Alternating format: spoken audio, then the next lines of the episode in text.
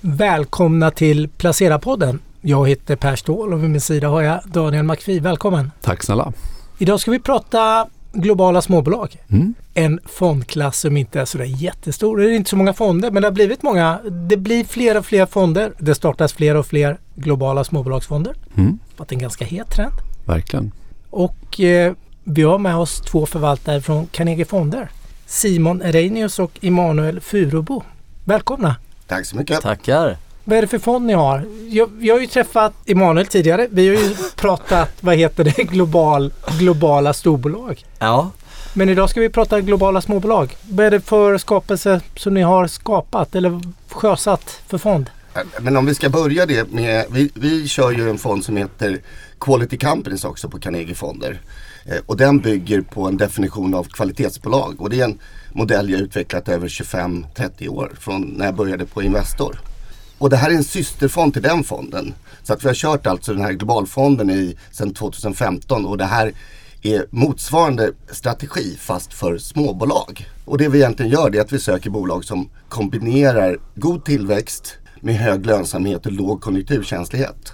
Och så försöker vi hitta billiga bolag eh, som har de här kriterierna egentligen. Och det kallar vi då kvalitetsbolag. Fonden heter Carnegie Global Quality Small Cap. Ja, är det svårare att hitta de här bolagen med de här definitionerna i små, småbolagssegmentet? nej men inte svårare men det är klart att vi får ju lite annan tilt i. Vi har väl i, eh, om man jämför då med storbolagsfonden om vi kallar den för det så eh, i småbolagsfonden hittar vi ju kanske lite mer tillväxt, det är kanske lite mindre lönsamhet, det är lite mer unik risk. Eh, så, så vissa skillnader är det. men det är klart strategin eftersom det är exakt samma process och metodik så, så får vi ändå en hyfsat liknande typ av exponering i grund och botten men med ett eh, småbolagsfokus. Men om vi bara backar. Simon, du har en bakgrund från Investor där du började att titta på det här. Vad, hur, hur har din karriär sett ut sen? Vad har du, liksom, när hamnade du på Carnegie? Eh, nej men om jag bara tittar på mitt första jobb var på en miljöorganisation faktiskt om vi tar ännu längre bak vilket idag är kanske då var det ovanligt och då började jag starta en fond som hette eh, Svensk miljöfond som var en sustainability-fond. Med, med bank och fonder på. Det, Och sen, var, så, och sen så kom jag till Investor och var bland annat tradingchef där. Eh, Sen har, jobb, har jag jobbat med Venture Capital med eh, egentligen startups kring år 2000. Och sen startade ett fondbolag som hette OPM i början på 2000-talet. Då, som eh, jag sedermera sålt till Carnegie Fonder. Så att eh, nu jobbar jag, nu jobbar jag på Carnegie Fonder helt enkelt. och Emanuel har vi haft här tidigare. Hur länge har du jobbat ihop med Simon nu då? Men Simon plockade mig ur körskolan. eh, nej men jag började på 2015 på OPM och eh, egentligen i samband med att vi lanserade Quality Companies. Så, så jag, eh, jag har jobbat med kvalitetsbolag hela min karriär i någon mening. Varför gjorde ni inte om den här stora bolagen till en all cap-fond? Kände ni att ni ville, ni vill ha två olika fonder? Ja det, men lite liksom, vi ville väl ha också att kunder ska kunna välja lite och det blir, vi har ju inga överlapp eller något utan att man ska kunna få det. Vissa kanske vill ha det renodlade mer fokuset på de stora liksom, och vissa vill ha lite mer småbolagsfokus. Så, så har man valfriheten. Men den här eh, Quality Companies-fonden den är ju väldigt, den är byggd för att vara en verkligen stabil eh, grundsten i en långsiktig portfölj som man ska kunna äga över konjunkturcykler etc. Så det är ju väldigt trygga, det är som Unilever och det är alltså den här väldigt trygga bolag. Som dock har tillväxt men i den här fonden så vill vi ha lite mer spets, lite högre tillväxt. Och det blir ju nästan dubbla tillväxten faktiskt när jag tänker på saken. Så det är en, eh, här vill vi hitta liksom morgondagens stora kvalitetsbolag Mm. i, i den här fonden. Det är målsättningen. Hur stort är universet? Vad, vad, let, vad är idealstorleken i bolag när ni letar? Ja, men vi, vi, vi, de ska vara under eh, 15 miljarder dollar så det är ändå inte jättesmå bolag. Men medianbolaget i portföljen är kanske på 6 miljarder dollar. Och gärna vill vi att bolaget ska ha en, position, en unik position och egentligen kunna bli gärna globala marknadsledare på det de gör. Det, det är egentligen ett idealiskt bolag. Och då egentligen väldigt många av de här tillväxtbolagen har ju annars väldigt svaga, svag lönsamhet. Men för oss är det väldigt tydligt att vi vill ha lönsamma affärsmodeller. Så att det är inte alls alla tillväxtbolag som passar in i våran filosofi. Utan eh, en global marknadsledare inom en nisch där vi ser att man kan hålla en hög eh, lönsamhet. Vi pratar om eh, kvalitetsbolag eh, och du var lite inne där på det tidigare Simon, vad som kännetecknar för ett kvalitetsbolag. Vi vet ju också att det är många som pratar om kvalitetsbolag och det känns som att ni har lite annan take på det. Kan ni utveckla lite mer vad, vad ni tänker kring vad faktiskt ett kvalitetsbolag är? Men det är en bra fråga för jag tror att just det här med det är ett lite slit och släng-uttryck nästan kvalitet eh, och, och, för många är det liksom bara något som är rätt luddigt bra. Men vi är ju rätt strukturerat, vi, sättet vi definierar kvalitetsbolag är just lite det som Simon var inne på. Bolag som har tillväxt, ingen aggressiv tillväxt men bolag som kan liksom växa lite över BNP på väldigt lång sikt. Eh, bolag som har en hög lönsamhet och också en som sagt försvarsbar löns- överlönsamhet som liksom vi kan förstå varför det ska vara det över lång sikt. Mm. Och sen bolag som är i någon mening stabila med en lägre systematisk risk. Huvudsakligen då en lägre konjunkturkänslighet. Så det är liksom, det är egentligen de huvudsakliga kriterierna och, och tickar man de boxarna då är det vad vi skulle sen kalla för kvalitetsbolag. Eh, och det jag också kan säga att de här tre drivkrafterna kan man säga det är direkt kopplat till kassaflödesformler. Så man kan säga att det här, Eh, om man tickar de här boxarna så, så får man ett högt motiverat värde i en kassaflödesmodell. Och så vi, vi vill egentligen köpa bolag med hög tillväxt, låg, eh, hög eh, lönsamhet och låg systematisk risk till ett lågt pris. Det är egentligen det vi vill. Och, och anledningen till att vi, den här strategin kom fram det är att vi ser att många av de här bolagen är systematiskt undervärderade. Så det är ett bra, ett bra segment att leta ja, undervärderade bolag helt enkelt. Och många andra som kanske pratar om kvalitetsbolag pratar om insiderägande, bra management, sådana delar. Hur ser ni på sådana parametrar? Nej men det är klart det det är viktiga på något sätt viktiga parametrar i det. Men, men eh, vi tittar ju väldigt mycket på siffror och i den meningen så att, att det där slår igenom på siffror över tid. Om man, om man, om man säger så. Och utifrån de här kriterierna, ungefär rent geografiskt, vart hamnar ni? Är det mycket USA? Nu är det här en global fond så jag förutsätter att mycket blir utanför jo, Sverige. Men... Jo men det blir det absolut. Eh, men vi är väldigt vi har ju liksom inget fokus på att vi vill ha en specifik andel i, i en viss region utan det är mycket av ett bottom-up-tänk. Men det är klart, till exempel med den starka dollarn så är det ju många amerikanska bolag som blir rätt konkurrensutsatta från europeiska och japanska konkurrenter. Eh, och det har ju fått oss att över tid egentligen vikta ner eh, exponering mot USA. Så nu har vi väl en strax under 50% i både eh, den eh, Quality Companies, alltså storbolagsfonden om vi säger så och även i småbolagsfonden. och sen en större andel då kanske runt 35-40 i Europa och sen resten i, i Asien och i Asien så är det i huvudsak kanske vad man skulle säga de utvecklade marknaderna. Så Japan är en, en stor komponent. Vi har eh, eh mycket där. Mm. Överlag så försöker vi just nu också med, med den eh, relativt svaga euron och relativt svaga yenen. Alltså över, ha överallokering mot eller vi hittar, eh, rättare sagt, vi hittar många billiga bolag i de två regionerna där vi ser att valutan dessutom kommer gynna eh, konkurrenskraften närmsta åren. Hur lång investeringshorisont har ni när ni letar de här som ni hittar med hög tillväxt och de är undervärderade eller strukturellt? Eh, det första är att vi köper bolaget med evig, med, med evig Alltså med analysen går ut på evigt ägande, det vill säga vad tror vi att den här tillgången kan avkasta över tid. Det som man lär sig i skolan eller som Warren Buffett eller den här typen av investerare jobbar med. Men sen när vi får bolag så ofta det som händer är att den kanske kursen går upp. Och då har vi inte samma förutsättningar längre utan då jämför vi den mot alla andra bolag vi tittar på. Så att oftast när vi säljer bolag så är det för att vi tycker att de blir lite för dyra helt enkelt. Så vi är väldigt pris priskänsliga och har mm. eh, relativt, eh, relativt hög omsättning i portföljen eh, för den här modellen. För att vi tittar hela tiden på våra innehav och så har vi ungefär ett i Global Quality Companies-portföljen har vi ungefär 40 bolag som vi hela tiden jämför befintlig portfölj med. Och vi har ungefär lika många nu på den här small cap-portföljen. Men det är en viktig poäng tycker jag just det här att långsiktighet betyder inte att man sitter på bolagen väldigt länge för, för, för värderingar rör sig och vi är ju rätt vad ska jag säga, disciplinerade vad det gäller värderingar. Så vi köper det med liksom en evig horisont men, men blir det för dyrt då är vi rätt snabba på att rotera ut men, men de är kvar på någon i ert investeringsuniversum som ni pratar om. Hur många bolag har ni i fonden nu? Hur pass koncentrerad är den? I eh, eh, Quality Companies storbolagsfonden, jag upprepar det för, för tydlighetens skull. Där har vi eh, 35 bolag och i eh, Global Quality Small Cap har vi 50. Så lite högre eh, diversifiering. Och det är också så att i, vi kallar den storbolagsfonden här nu för att det blir enklare. Ja. Eh, där har vi 2-5% allokering per innehav. Tillräckligt för att det ska vara meningsfullt men vi vill inte ta någon extremt hög unik risk på varje innehav. Och på småbolagsfonden så har vi då 1-3% allokering per innehav. Så att, och det är, det är givetvis drivet att det är högre unik risk i småbolagen.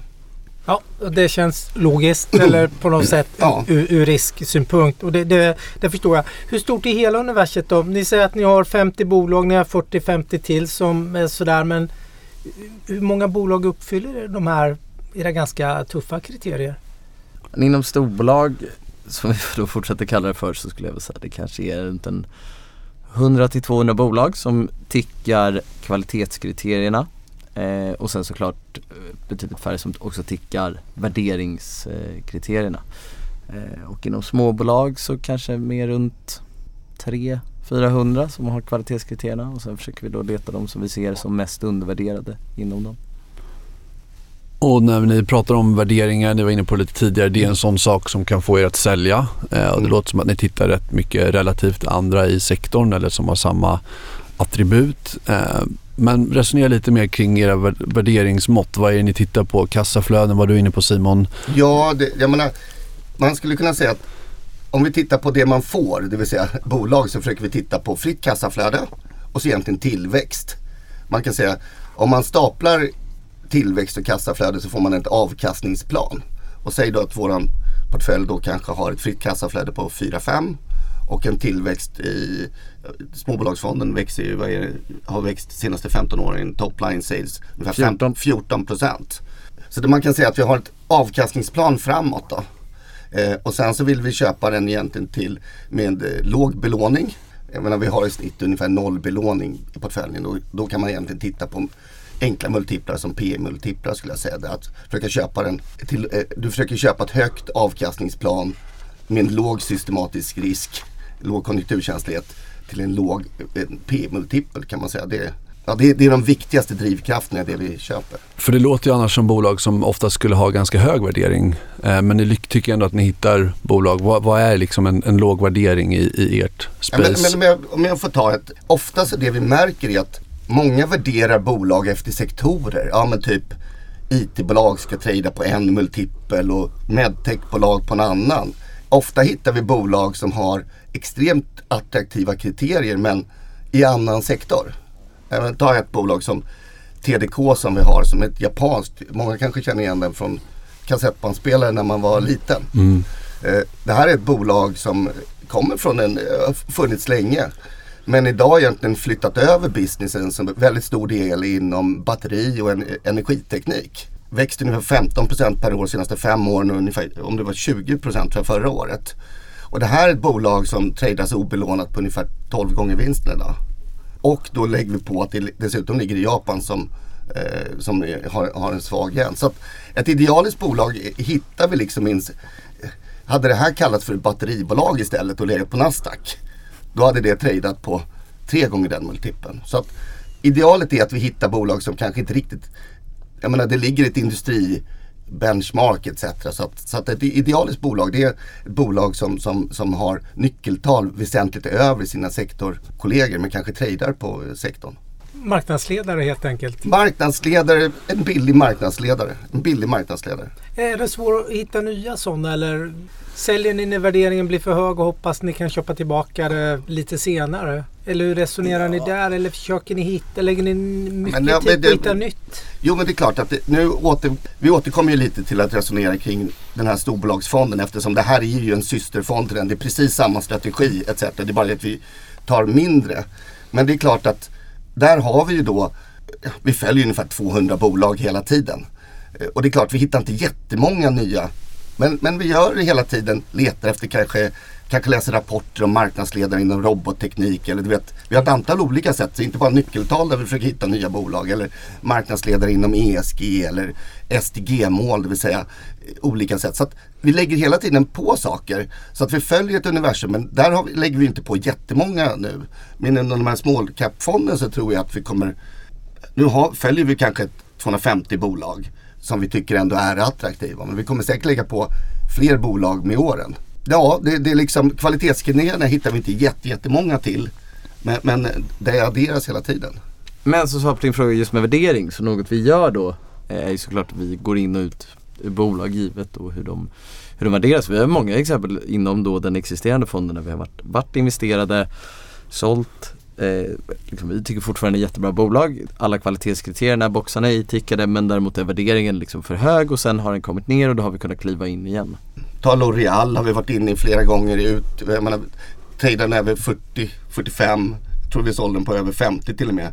Och nu köpte vi tillbaka den på 27 eller något sånt där. Atlas Copco, ett svenskt bolag som vi har varit inne och ur i. Tyckte att 35 gånger vinsten var för dyrt.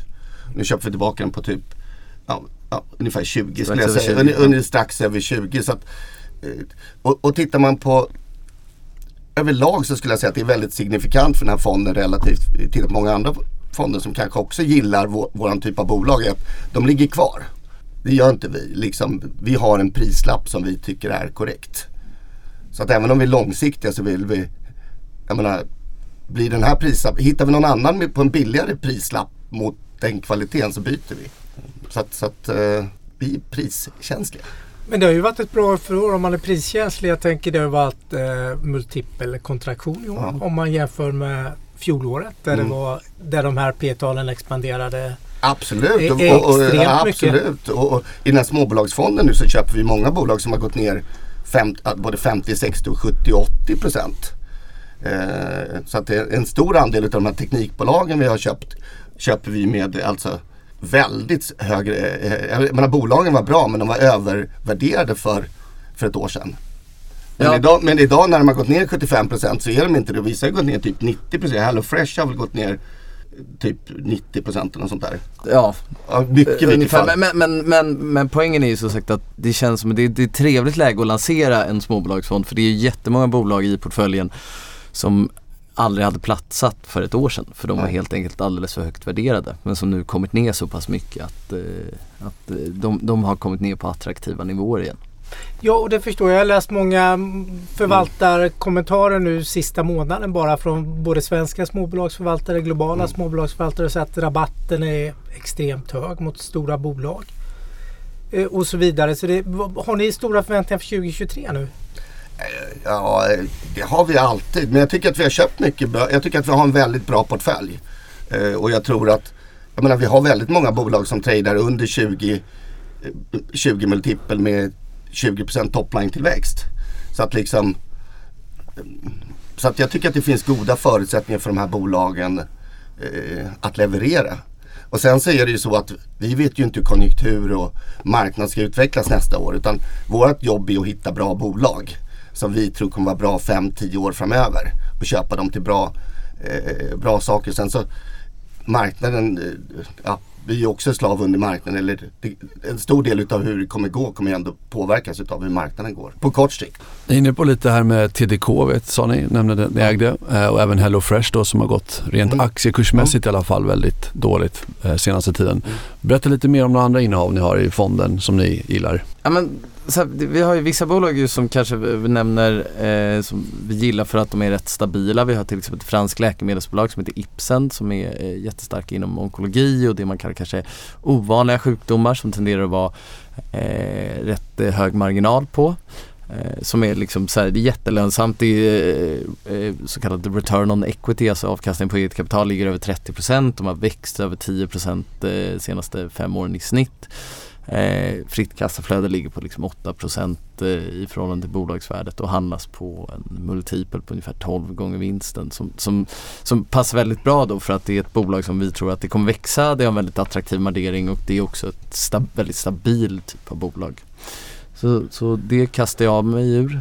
Vill du fortsätta med något Simon? Nej men jag tycker om vi ska ta dem lite mer på techbolagen. Vi har, vi har både Dropbox och eh, Box Ja. Eh, som egentligen två stycken Eh, webbaserade där man egentligen lagrar filer. Det är nog många här som känner igen dem. Det ena är mer mot enterprises och det andra mer mot privatpersoner. De har gått ner jättemycket.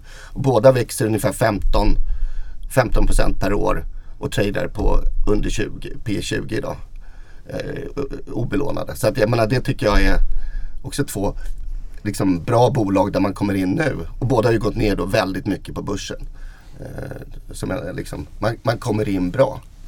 Och sen har vi vissa bolag som kanske gemene man kanske inte ser som ett småbolag men vi har till exempel Ralph Lauren inom konsument eh, som är, tycker vi är ett väldigt intressant bolag. Det är ett, de har haft svårt under lång tid men de har nu väldigt mycket satsat på just kanske deras mer eh, exklusiva segment där de också har högre marginaler. Det tenderar faktiskt vara det mest stabila. Just ri riktig lyx tenderar att vara relativt stabila över en konjunktur. Eh, och något man växer väldigt bra i. Så det, det är något vi har liksom sat, satsat på lite som ett turnaround case nästan. Och den tradar på sju gånger vinsten. Ja. Med, med starka fria kassaflöden. Men överlag, vi var inne på det här med kvalitetskriterier och ett sätt att få för det, det, det som småbolag överlag är olönsamma. Om du jämför småbolag mot storbolag så har småbolag överlag en låg, eh, låg eh, lönsamhet. Och, och, den portföljen vi har, den har ungefär ett ROE på 20, 20 mm. mot snitt ungefär på 7.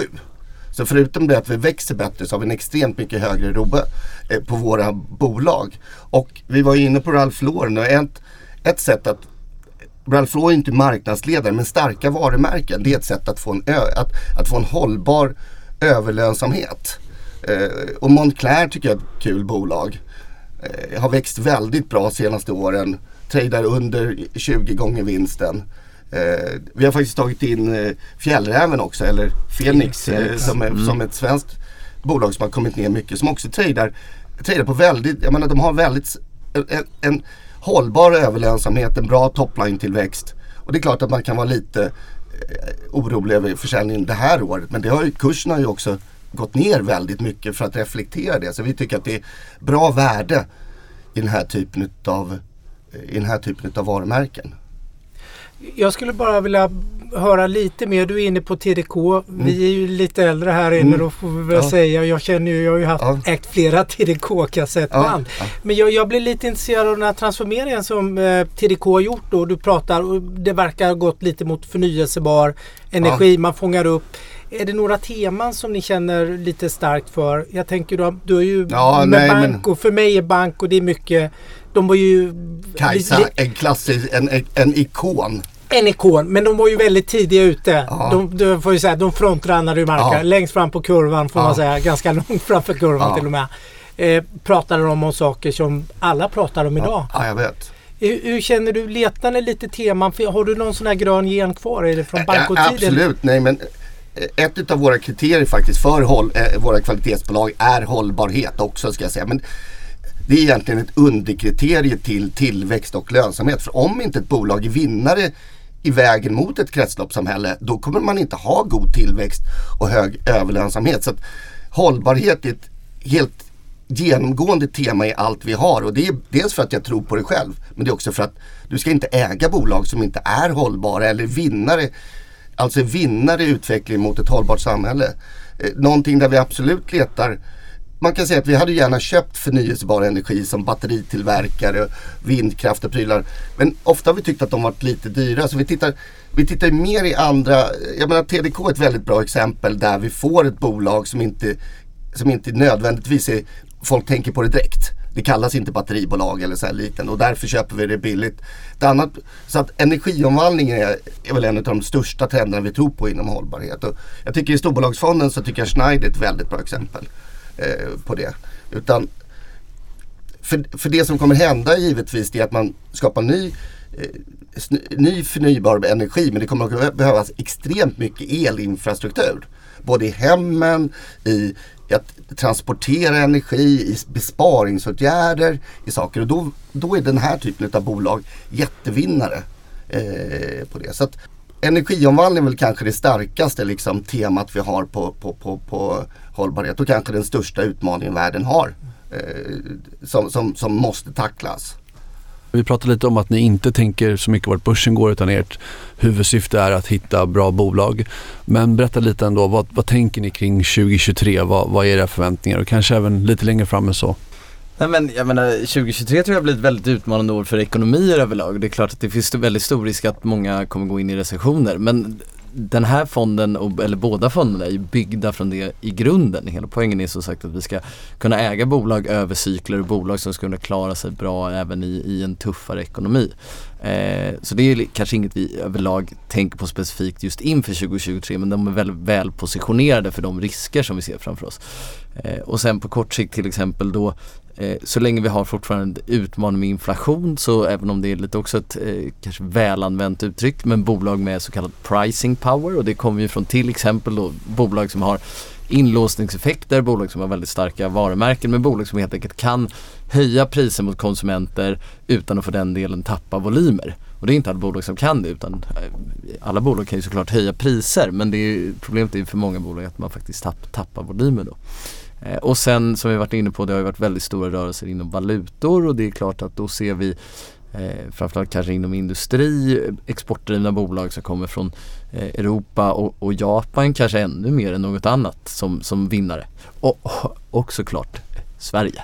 Nej, men vi, vi, tror att portföljen är väldigt väl positionerad för, för ett, en orolig marknad. Samtidigt så tycker jag att det man också måste se, jag menar, vi gör inga egna BNP-prognoser och liknande. Men vi tittar på IMF, vi tittar på Konjunkturinstitutet och jag tycker att det är väl någonting jag kan rekommendera alla. Att titta mer på den där typen av siffror än att läsa dagspress. För att konsensusprognosen idag är ändå att det blir en väldigt svag lågkonjunktur och att inflationen kommer vara bekämpad 2024. Vilket sannolikt kommer komma, att vi kommer se betydligt lägre räntor då, redan då. Och arbetslöshet etc. har ju inte tenderat att gå upp. Så att även om vi vet att vi kommer in i en svagare konjunktur nästa år så måste man också veta att mycket talar för att det inte blir en värre en recession som 2008 eller 2009 eller något liknande. Eller ja, början på 90-talet i, i Sverige. Utan att mycket talar för att det kommer vara en relativt svag eh, recession.